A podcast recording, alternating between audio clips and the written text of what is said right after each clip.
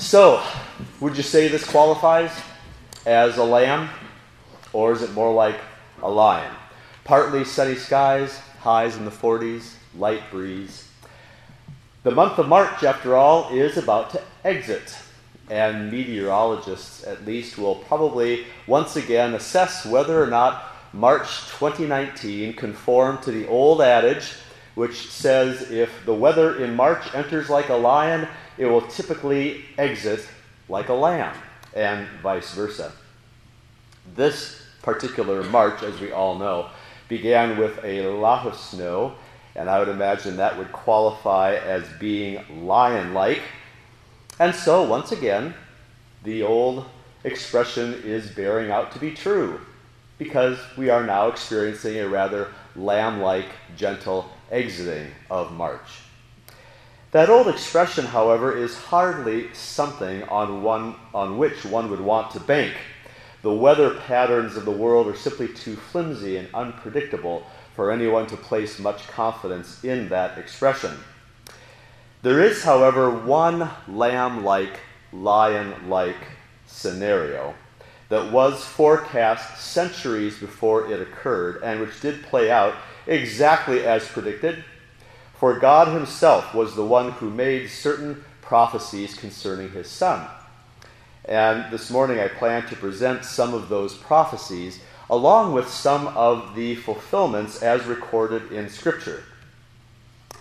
We'll consider, first of all, how God declared far in advance that God would enter the world and then serve the world in lamb like fashion.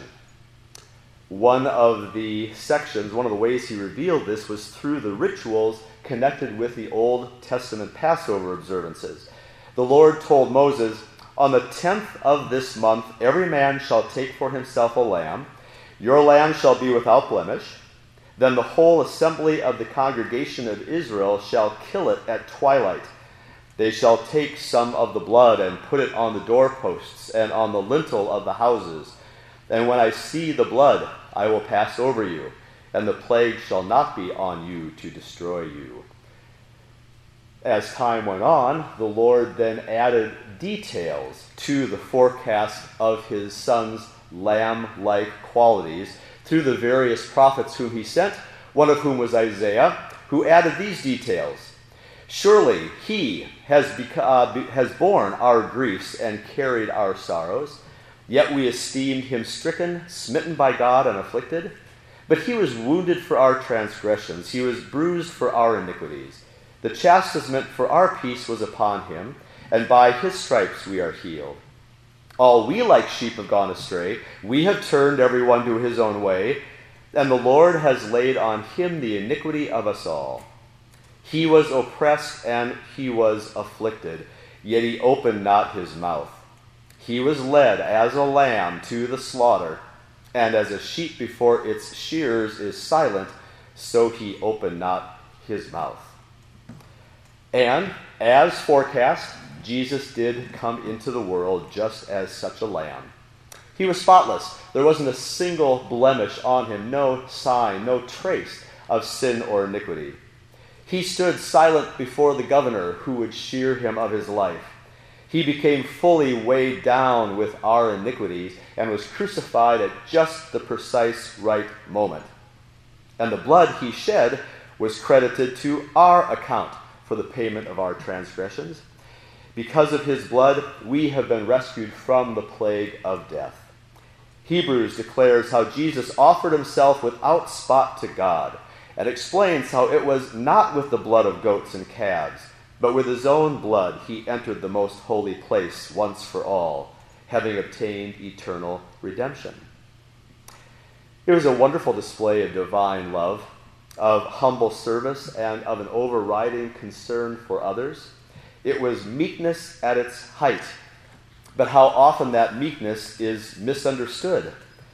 The world views such humble service as defeat.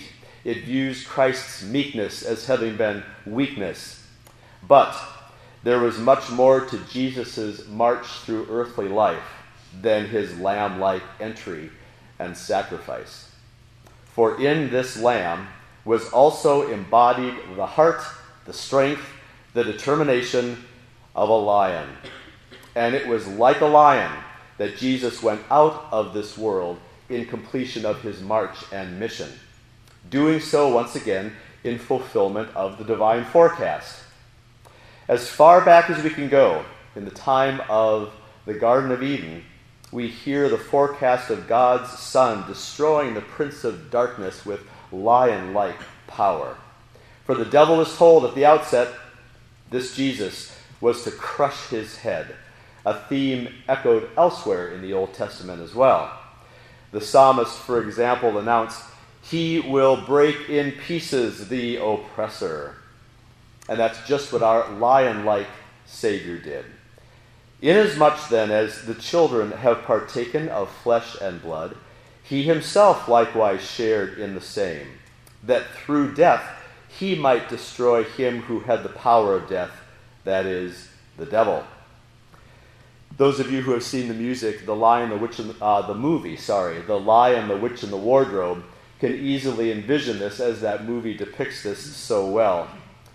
In its final scene, where the lion surprises the forces of evil.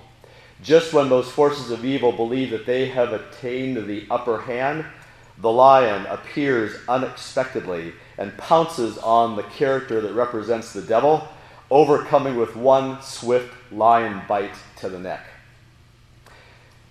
This is the Jesus of Scripture, the one who was victorious over the devil and death. So now what? When Jesus returns, will he do so as a lion or as a lamb? How will he appear next? As both, actually.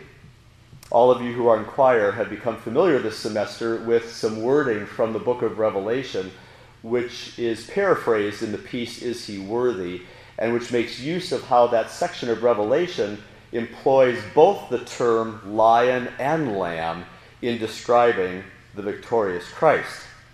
Behold, the lion of the tribe of Judah, the root of David, has prevailed to open the scroll and to loose its seven seals. And I looked, John says, and behold, in the midst of the throne and of the four living creatures, and in the midst of the elders, stood a lamb, as though it had been slain. The four living creatures and the twenty four elders fell down before the Lamb. As the gentle Lamb, still bearing the scars of his crucifixion, when Jesus comes again, he will embrace all who believe in him and usher us to glory. But as the roaring lion, still carrying out divine justice, he will also drive away to destruction those who have rejected his atonement. How blessed we are, therefore, to recognize him already at this time as the blessed Lamb of God. For those who have been brought to see Jesus as the Lamb now will rejoice to see him reappear as that Lion of Judah. He comes to judge the nations, a terror to his foes, a light of consolation and blessed hope to those who love the Lord's appearing.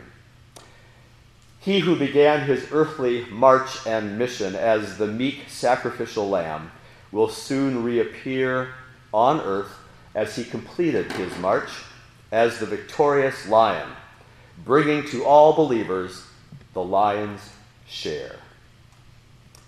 His victory is expressed in the form of hymn 211, 211 verses 1, 4, and 7.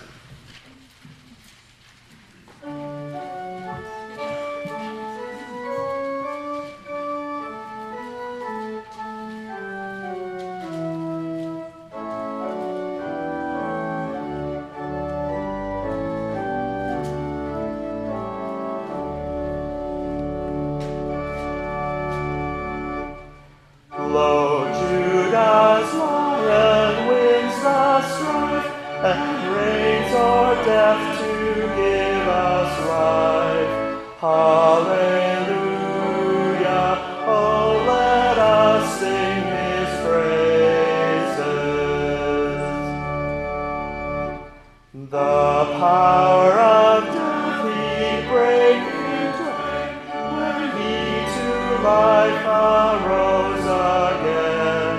Hallelujah.